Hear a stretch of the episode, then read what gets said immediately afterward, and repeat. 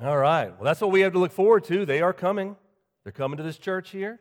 Looking forward to everybody coming out and being a part of that. Um, they sing pretty good. Well, welcome everybody. If you don't know who I am, my name is Pastor Mark Tanner. I just want to welcome you on behalf of Grace Fellowship. It's good to see everybody. Uh, if you're in your Bible this morning, uh, please turn to Philippians 3. Our text today is based in Philippians 3. Well, we got a good crowd today. This is excellent. Folks, we're going to be discussing human righteousness compared with that of God's right, righteousness, if there really is even a comparison. But that's what we're going to be talking about today in Philippians 3. If you're there, I'm going to read it aloud. Finally, my brothers, rejoice in the Lord. To write the thing, same things to you is no trouble to me and is safe for you. Look out for the dogs. Look out for the evildoers. Look out for those who mutilate the flesh. For we are the circumcision who worship by the Spirit of God and glory in Christ Jesus and put no confidence in the flesh. Though I myself have reason for confidence in the flesh also, if anyone else thinks he has reason for confidence in the flesh, I have more. Circumcised on the eighth day of the people of Israel, of the tribe of Benjamin, a Hebrew of Hebrews, as to the law, a Pharisee as to zeal, a persecutor of the church. As to righteousness under the law, blameless. But whatever gain I had, I counted as loss for the sake of Christ. Indeed, I count everything as loss because of the surpassing worth of knowing Christ Jesus my Lord. For his sake, I have suffered the loss of all things and count them as rubbish, in order that I may gain Christ and be found in him, not having a righteousness of my own that comes from the law, but that which comes through faith in Christ, the righteousness from God that depends on faith. That I may know him and the power of his resurrection and may share his sufferings, becoming like him in his death, that by any means possible I may attain the resurrection from the dead. That's our text today. Extremely powerful. But let's start right off the bat. Paul starts with finally here. We're not, we're not closing out Philippians. The letter's not ended. We know that he'll say finally again in chapter 4. What we're doing here is we're transitioning from one subject to the next. He's got a new thought here. We just finished with Timothy and Epaphroditus. Now he's saying, listen, finally, my brothers, and he says, rejoice in the Lord. I love that Paul puts this at the beginning because after today, you're going to understand why he starts with rejoice in the Lord. Is it an underlying theme throughout the book of Philippians? Yes, it is. It's ongoing theme. But he starts off this chapter with rejoice in the Lord, and I'm going to close with that because it is perfect. It is perfectly placed, and there's reason for it. He says, to write the same things to you is no trouble to me and is safe for you. Now, we skip over stuff like this sometimes. If I tell my little girl, I say, listen, Caroline, you can only come to this spot in the front yard. If you want to play in the front yard, you can't go past this line, okay? If you go past this line, you're going to play in the back or come inside. So repeat to me, where, where are you allowed to play? And then she'll tell me, where's the line? She'll explain it. I said, what happens if you don't? Because it's safe for her. If my oldest daughter goes to the movies, you're going to text me on your way there, aren't you? Yes. And when you arrive, you're going to text me, right? Yep. And when you get out of the movies, you're going to text me, aren't you? Yep. And then when you're on your way home traveling to me, you're going to text me. I expect four texts. How many texts do I expect? Four. And we repeat it. You know why? Because it's safe for them. I have no trouble repeating instructions to my kids if it keeps them safe. You are all exactly the same.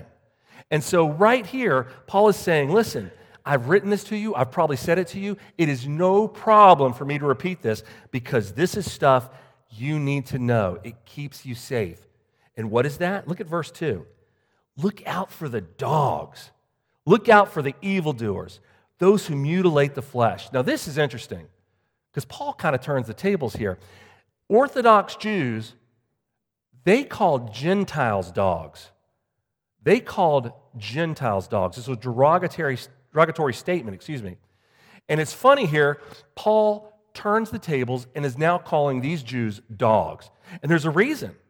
These guys have been following Paul throughout all his missionary journeys, since the very beginning in Antioch. They're following him, snapping at his heels, wanting to tear the flesh off people, right? Wanting to, and that's a pun he uses, and he's wanting, and they're wanting to what? Bark continually, bark these false doctrines. So he calls them dogs, like this pack of dogs, just snapping at his heels, chasing him from town to town. They want to distort what he's teaching, and they want to mess up the converts that he's working with and the churches he's building because they are what we call mixing righteousness. They are taking a works based righteousness and wanting it to mix with faith based.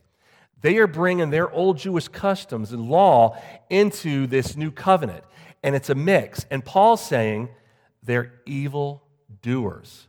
That's strong. Evil doers. And that's where we're at today. We're talking about human righteousness compared with that of God's. So he calls them dogs. They want to mutilate the flesh. But look at verse 3. He says, For we are the circumcision. He wants the Philippian believers to know, okay? He wants them to know that we are already the circumcision. We've already been separated. We're set apart.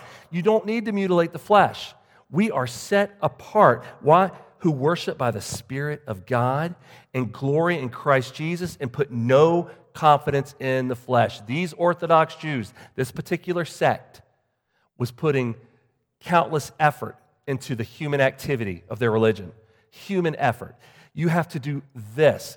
You can have faith, but it takes this too. And Paul's saying, listen, look at verse 2. See those first two words? Look out. He's saying, beware. Keep your eyes on these people. Look out for them. And guess what? You have to do the same thing today, church. I'm going to go ahead and tell you there are many major religions, mainstream religions today, that are preaching this that works and faith are mixed. There's a lot of cultic practices that do the same thing, but big religions, we are not sheltered from this kind of teaching. So I tell my brothers and sisters look out, beware be on guard because this is teaching today, excuse me, it's being taught today as well. So we have to be careful of that. And he says, don't put any confidence in the flesh. Human beings by themselves cannot achieve righteousness in the sight of God. Now, I'm going to throw a lot of scripture at you today. All right, we're going to put it up on the screen. I got a lot of scripture. Are you able to put it on the TV too so I can see when you do it, guys? Excellent. I'd like that. So we're going to talk about Ecclesiastes 7:20. Ecclesiastes 7:20. Surely there is not a righteous man on earth who does good and never sins. Romans 3:10. As it is written, none is righteous, no not one. Now, the Bible has just told us, and I use the Bible to support anything I say, Paul uses it too.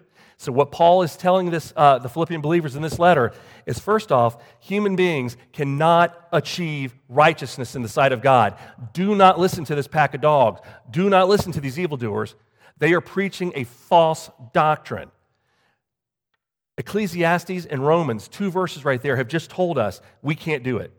Let's go on. True righteousness, then, if we don't produce it, is the result of the action of God.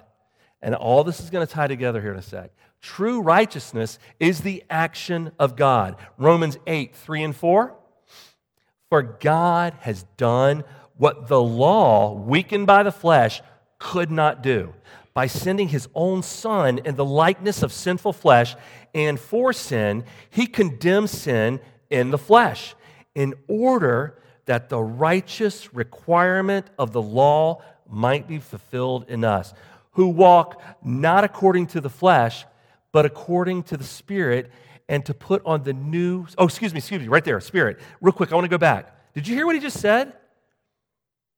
They said that we walk according to what? The Spirit. Didn't Paul just tell us that? That we are the circumcision who worship by the Spirit? So, scripturally, Paul is giving them sound, solid doctrine. We got this from the book of Luke, too uh, excuse me, the book of Romans tells us that the law is what? It's weakened by the flesh. If you want to live by the law, good luck. What man can live by the law? The Bible already told us it cannot be.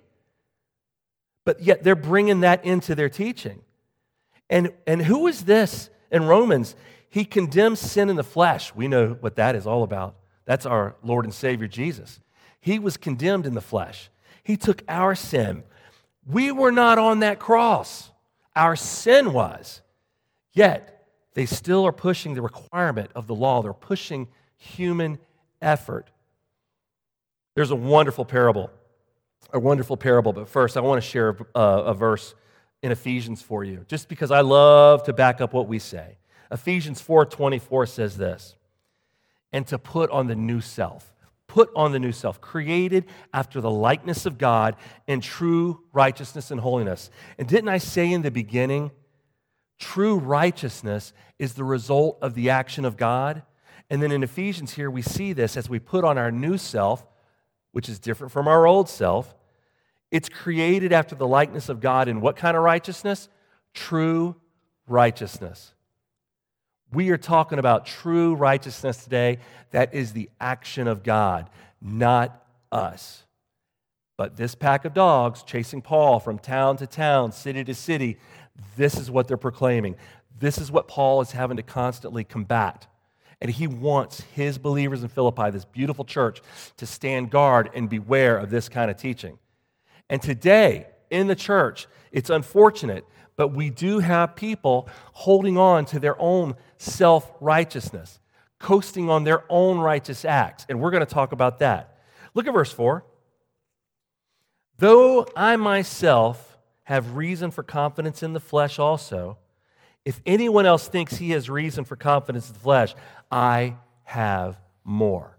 All right, before Paul throws down here, there's this wonderful parable I want to tell you guys it's in Luke chapter 18. It's that wonderful parable of the Pharisee and the tax collector.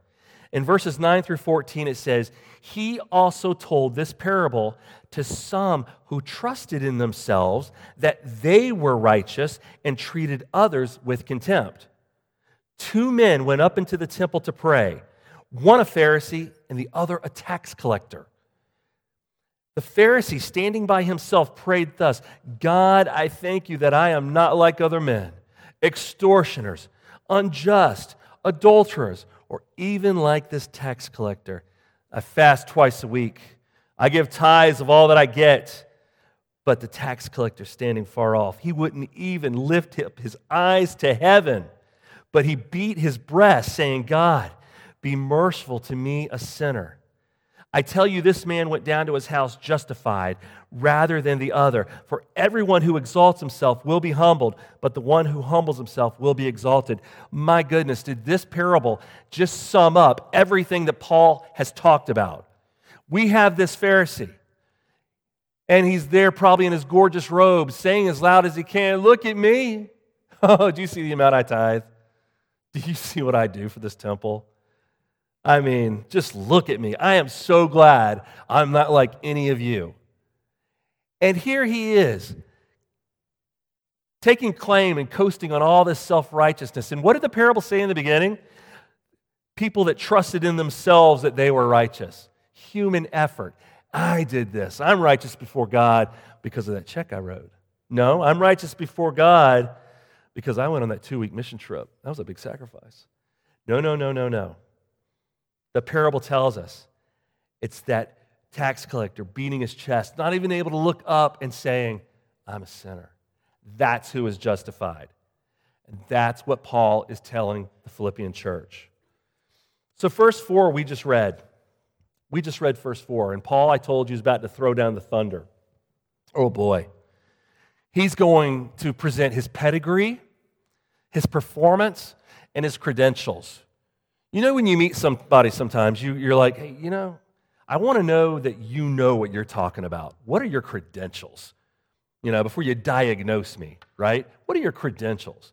And Paul is going to give this pack of dogs his credentials. Look at verse 5 and 6. Circumcised on the eighth day. This means his family that he belonged to followed Mosaic law. They followed the rituals to the T. And he was circumcised on the eighth day of the people of Israel. There's no doubt the nation he belongs to. Of the tribe of Benjamin. Oh boy. Benjamin and Joseph were Jacob's favorite, two favorite sons. Born of Rachel, his favorite wife. The very first king, Saul, in the Bible, the very first king came from the tribe of Benjamin. Benjamin Uh, that tribe was the only one that sided with Judah when they fought with David against his son Absalom.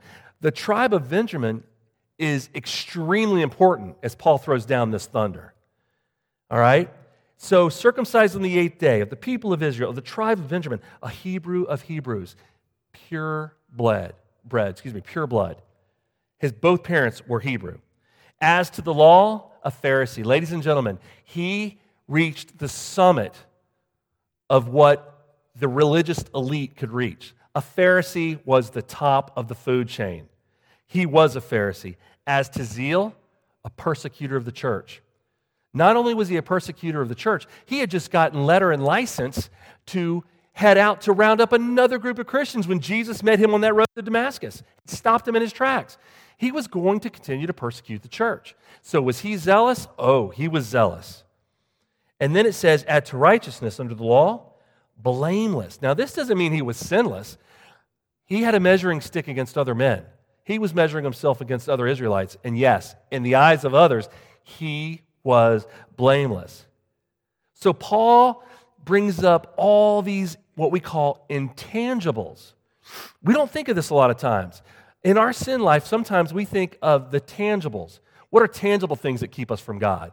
What are tangible things that get us in trouble? And Paul's saying here, oh no, I want to talk about intangibles. I want to talk about reputation, achievements and accomplishments, fame. I want to talk about associations, who I'm associated with, what groups am I associated with, who do I know, who taught me, right? Morality, self satisfaction. Now, these are the small things that creep up on us and will bite us.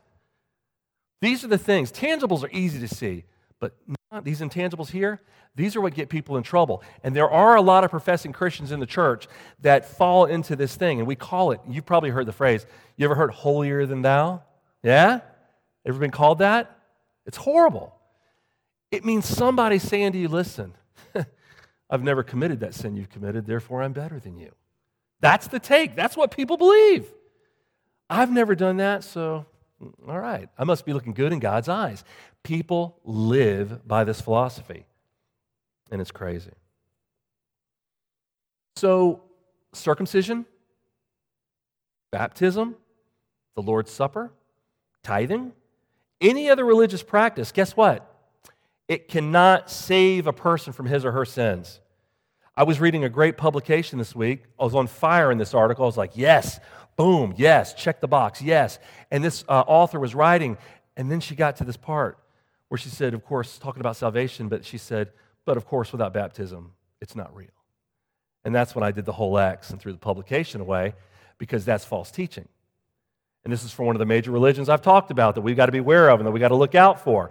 So here I am looking on the surface of this article and okay, I believe all this. But then when you get down a little deeper, this is where you got to be on, on guard.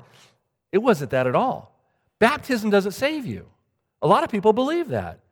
Circumcision, this group, what they're pushing, they believe that that's part of it. You can have faith, brother, but it's got to be mixed with this. You've got to be circumcised. And Paul's saying, no, that's not it at all. But you'll have people, even present world, that will preach this and tell you, demean you, belittle you, make you feel small that you just don't measure up, buddy, because you haven't done this, you haven't done this, and you haven't done this. And it infuriates me because they're robbing Christ. They're robbing him from that cross. They're saying to me that they are equal with God and that human effort equates to what he did on that cross, and it drives me crazy. And it should drive you crazy as well. No, those things do not save. Only faith in Jesus can do this. There is no other good work on this earth that can bring a sinner to heaven other than the finished work of Jesus on the cross. That is the only work. And that's the work Paul teaches. That's the work that the Philippian believers believe. And that's what you and I grasp and we hold of the work of Jesus on that cross.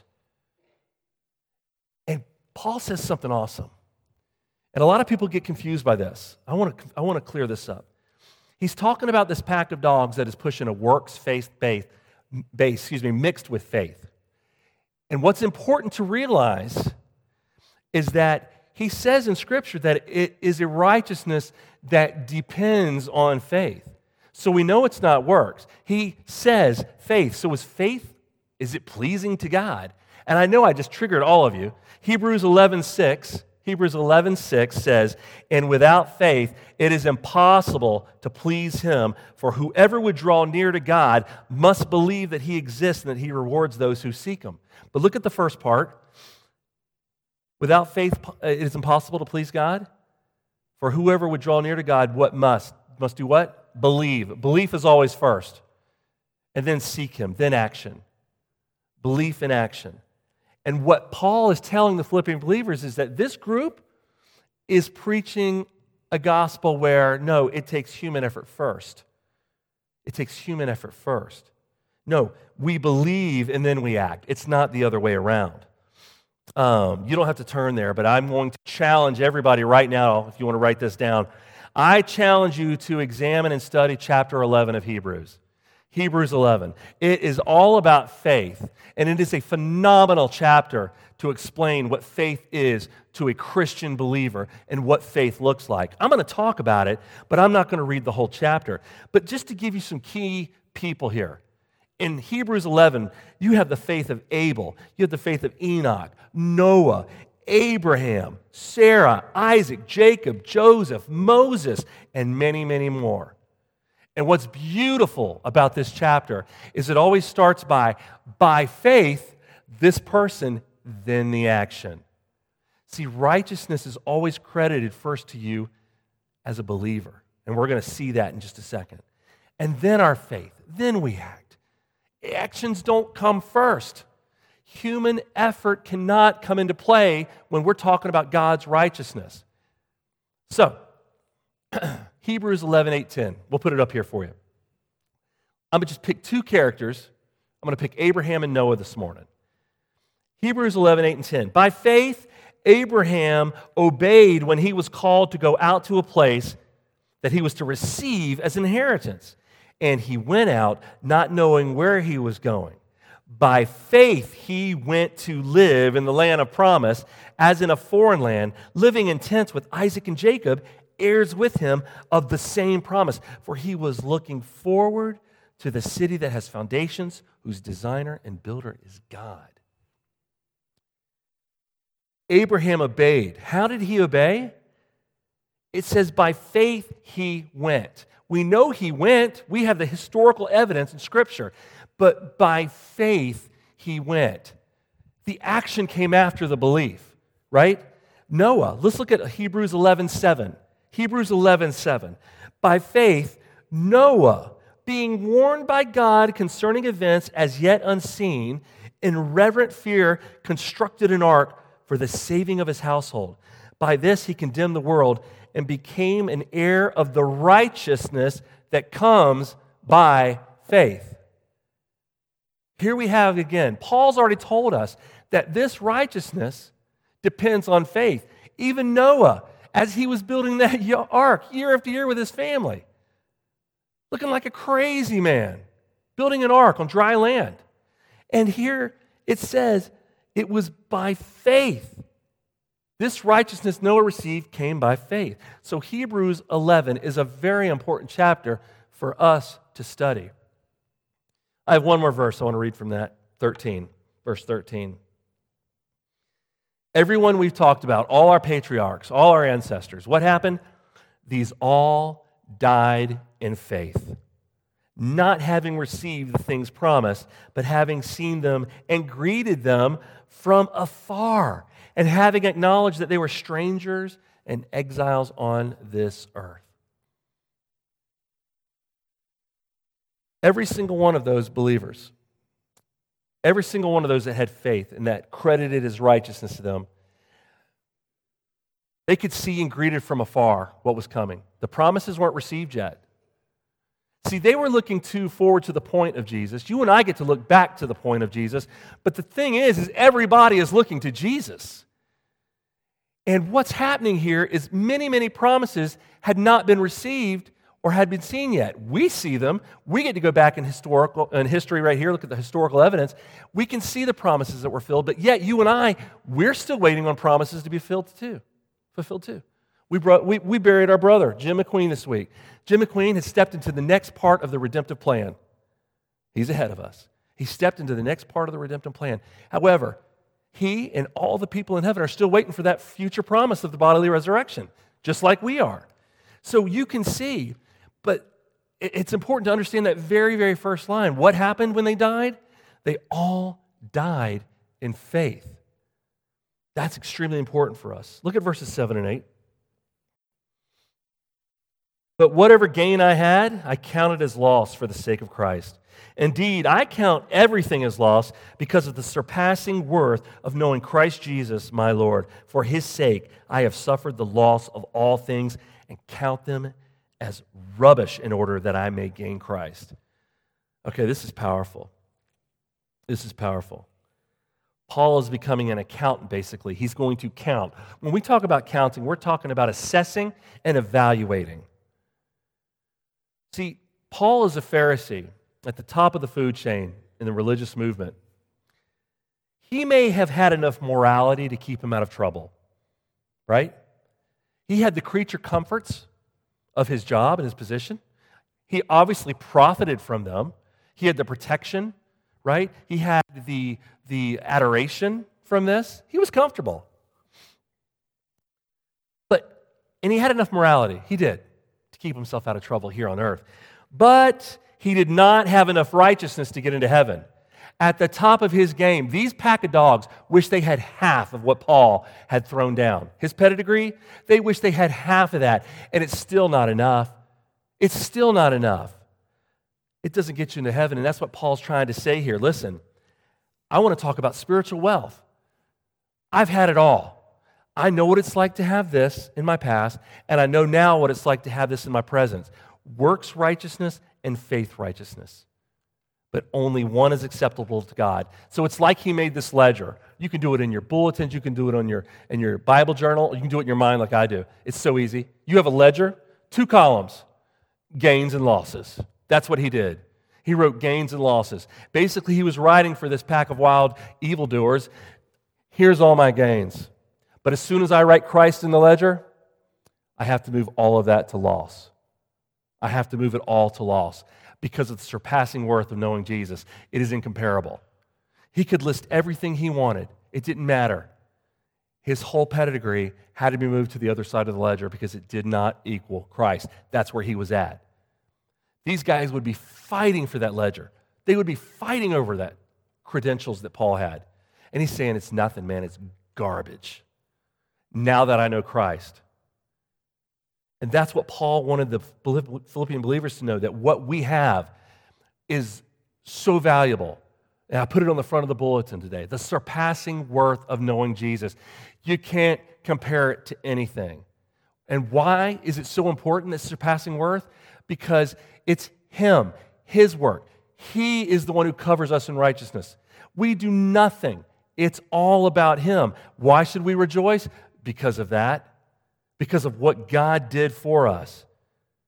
Righteousness and faith in Jesus Christ. Verse 9 says, And be found in him, not having a righteousness of my own that comes from the law, but that which comes through faith in Christ. The righteousness from God that depends on faith.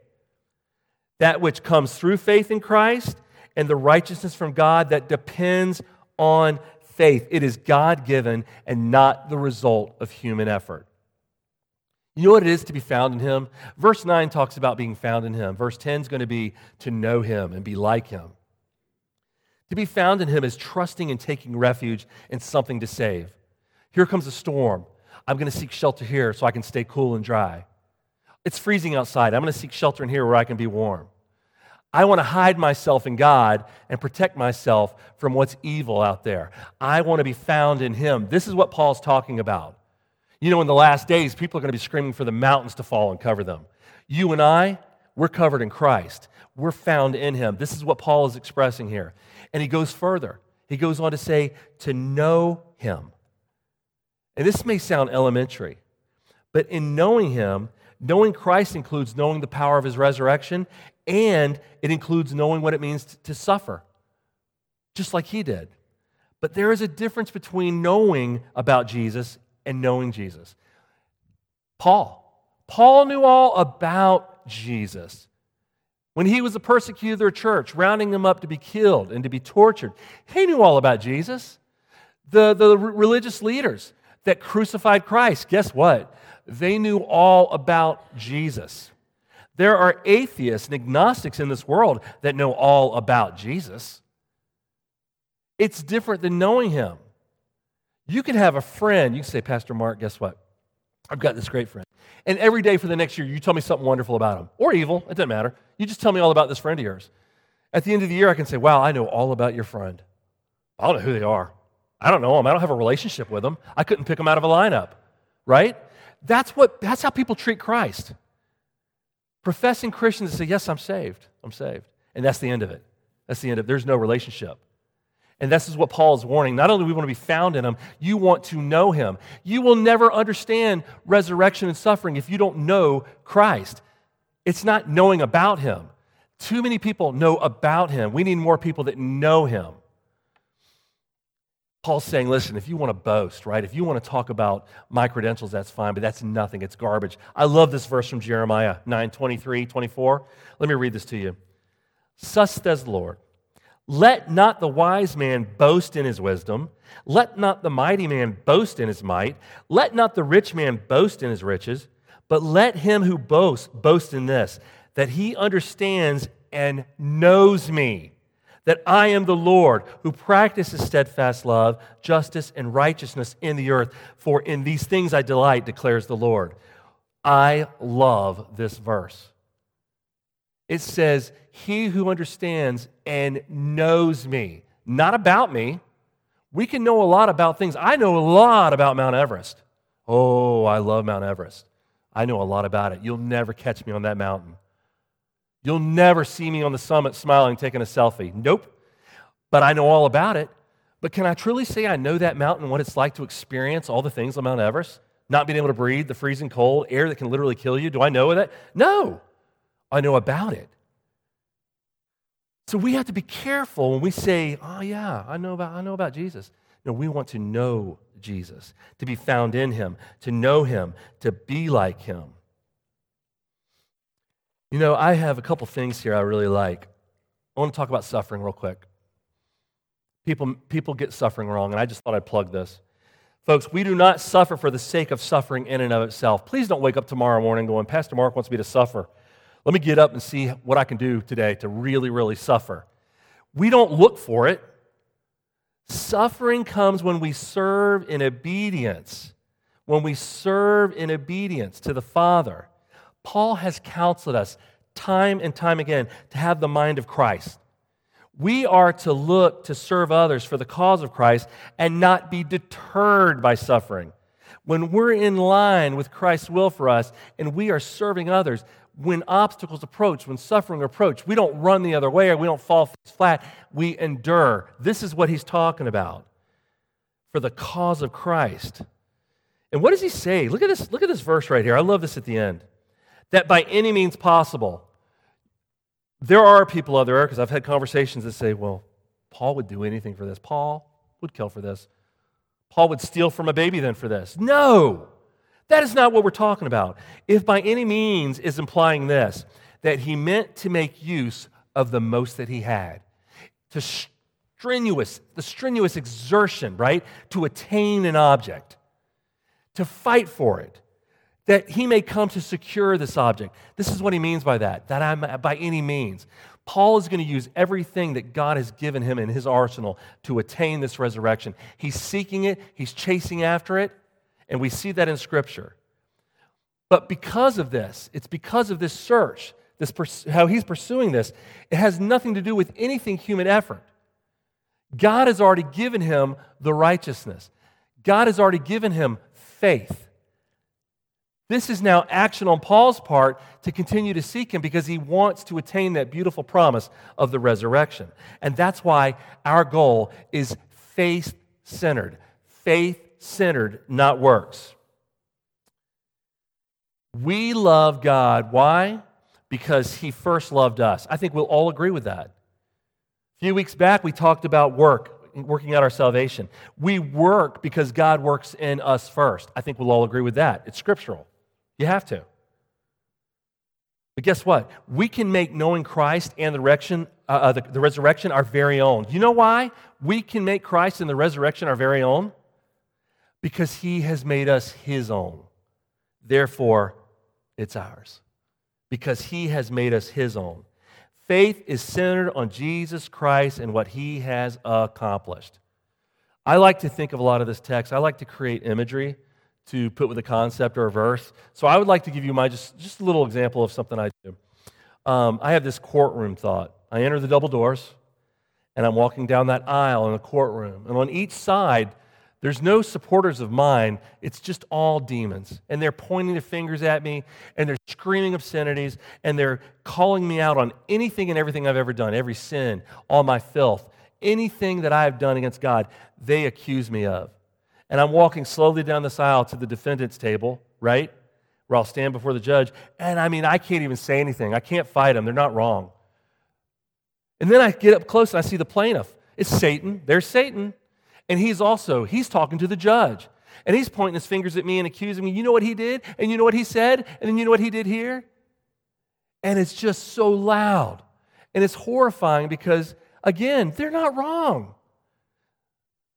So the judge slams the gavel.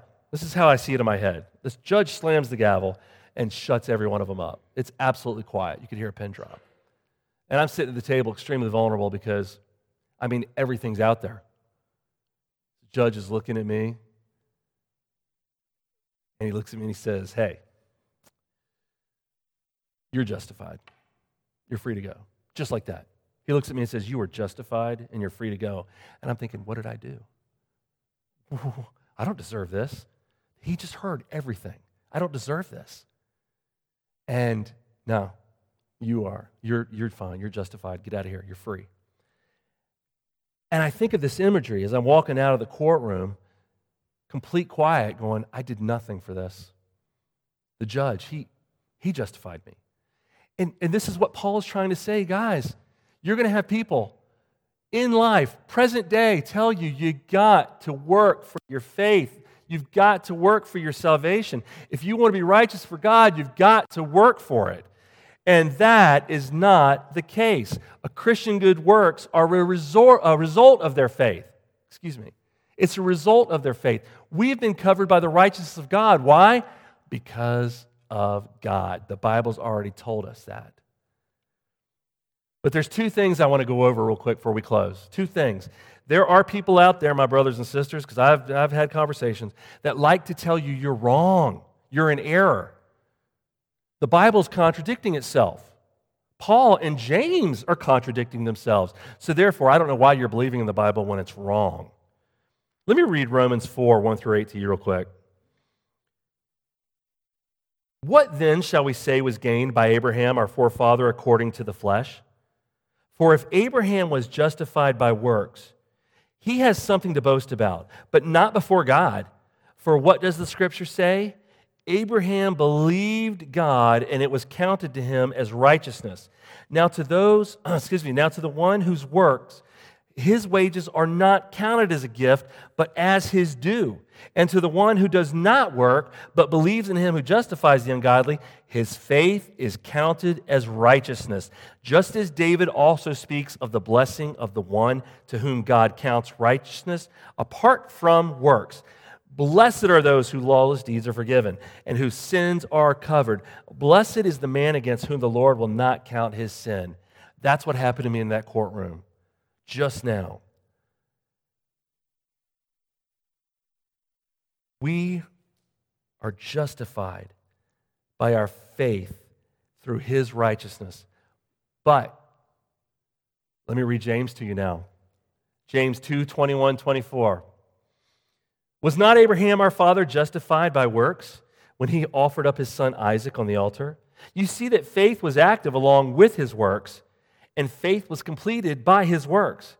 And the scripture was fulfilled that says, Abraham believed God, and it was counted to him as righteousness. And he was called a friend of God. You see that a person is justified by works and not by faith alone. Uh oh, what do we do now? Doesn't it look like it's contradictory? How are we going to reconcile this? Here's the problem with arguing with a non believer or someone that wants to prove the Bible wrong they really enjoy not understanding context, and they don't care to study in depth the true authorial intent. What does the author actually mean? Let me tell you something right here. In Romans, when we talk about Abraham being justified, counted as righteousness, we're absolutely right. When James talks about you see a person is justified by works and not by faith alone, he's absolutely right. Paul and James are not contradicting themselves. Let me explain what's going on here. James is talking about a dead faith. A dead faith. I could tell you, when I moved here two years ago, I could say, hey, guess what? I'm a really good guitar player. Oh, you're going to love the way I play guitar. First Sunday comes, I don't play guitar. Second Sunday, third Sunday, no guitar. And then you come, hey, were you going to play guitar, Pastor Mark? You said you could play. I said, well, yeah, I'm going to play for you. Oh, you're going to be blown away. I'm really good. You're really going to like how I play guitar. So it comes another Sunday and I don't play, another Sunday I don't play, another Sunday I don't play. We'll say three, four months into it. You're with your friends now and you approach me, Pastor Mark, we got a question. Just settle a bet for us, if you will. Um, can you play guitar? And I'm like, oh, yes, I can play guitar. It's coming. You're going to be blown away. You're going to love it. So I go on and on and on. And I mean, we're talking a year later. I still haven't played. And you're like, you call me out. Pastor Mark, you have provided zero evidence of you professing to be play guitar. You've given, given us no proof whatsoever. I actually don't think you can play guitar. I've never even seen you hold one. Where is the evidence? Where is the proof? Brothers and sisters, as funny as that sounds, this is what people do with Christ. I'm a Christian. I'm a professing Christian. I believe in God, and that's the end of it. I'm going to do my thing, and that's how it's going to be. Professing Christians. When I talk about a professing Christian, I'm talking about where they stop at belief, if it's true, genuine.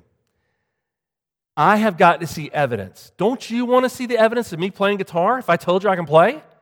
I want to see the fruit and the evidence of someone that's professing Christ. Paul is saying the same thing. This is what James is talking about.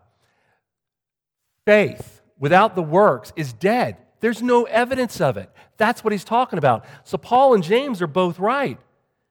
But you got to understand, if we go back to Hebrews 11, I told you there's some wonderful people. By faith, Abraham did this.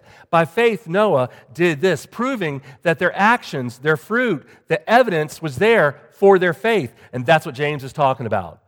When he says you're justified by works and not by faith alone, he's saying that a person's faith should be evident through their works. There's no difference. It's not works first. I wanted to plug that in because as Christian believers, we have to be able to stand on God's truth when we are talking to others about Scripture. And this can and will probably come up at some point in your life when you're talking about works based faith versus, versus faith. I mean, excuse me, works based righteousness versus faith based righteousness. And that's why it's so important. It's time for you and I to evaluate our lives. It's time for us to create a ledger. You know, where are your treasures? Put them all in the gains column for a second and not tangibles. Think of your efforts, your human efforts. Think of the things you've done. Well, I served here and I served there, and you should have seen the check I wrote that Sunday. And I did this, and go on, go on. Reputation, achievements, accomplishments, who you're associated with. Well, I'm married to a very godly woman. I'm going to go to heaven regardless. I mean, she's super Christian, so I'm definitely going to heaven. Think about that. Put it all in the gains column, and then I want you to write Christ in it too. I want you to write Christ. See, eternal values are only found in Christ. In fact, the spiritual mind that Paul has been teaching us, it looks at earthly things from a heavenly point of view. So if I write Christ in my ledger after I've listed all these, there's my education, and then there was this certification here. Oh, and then I had to deal with these people. And I can go on down the list.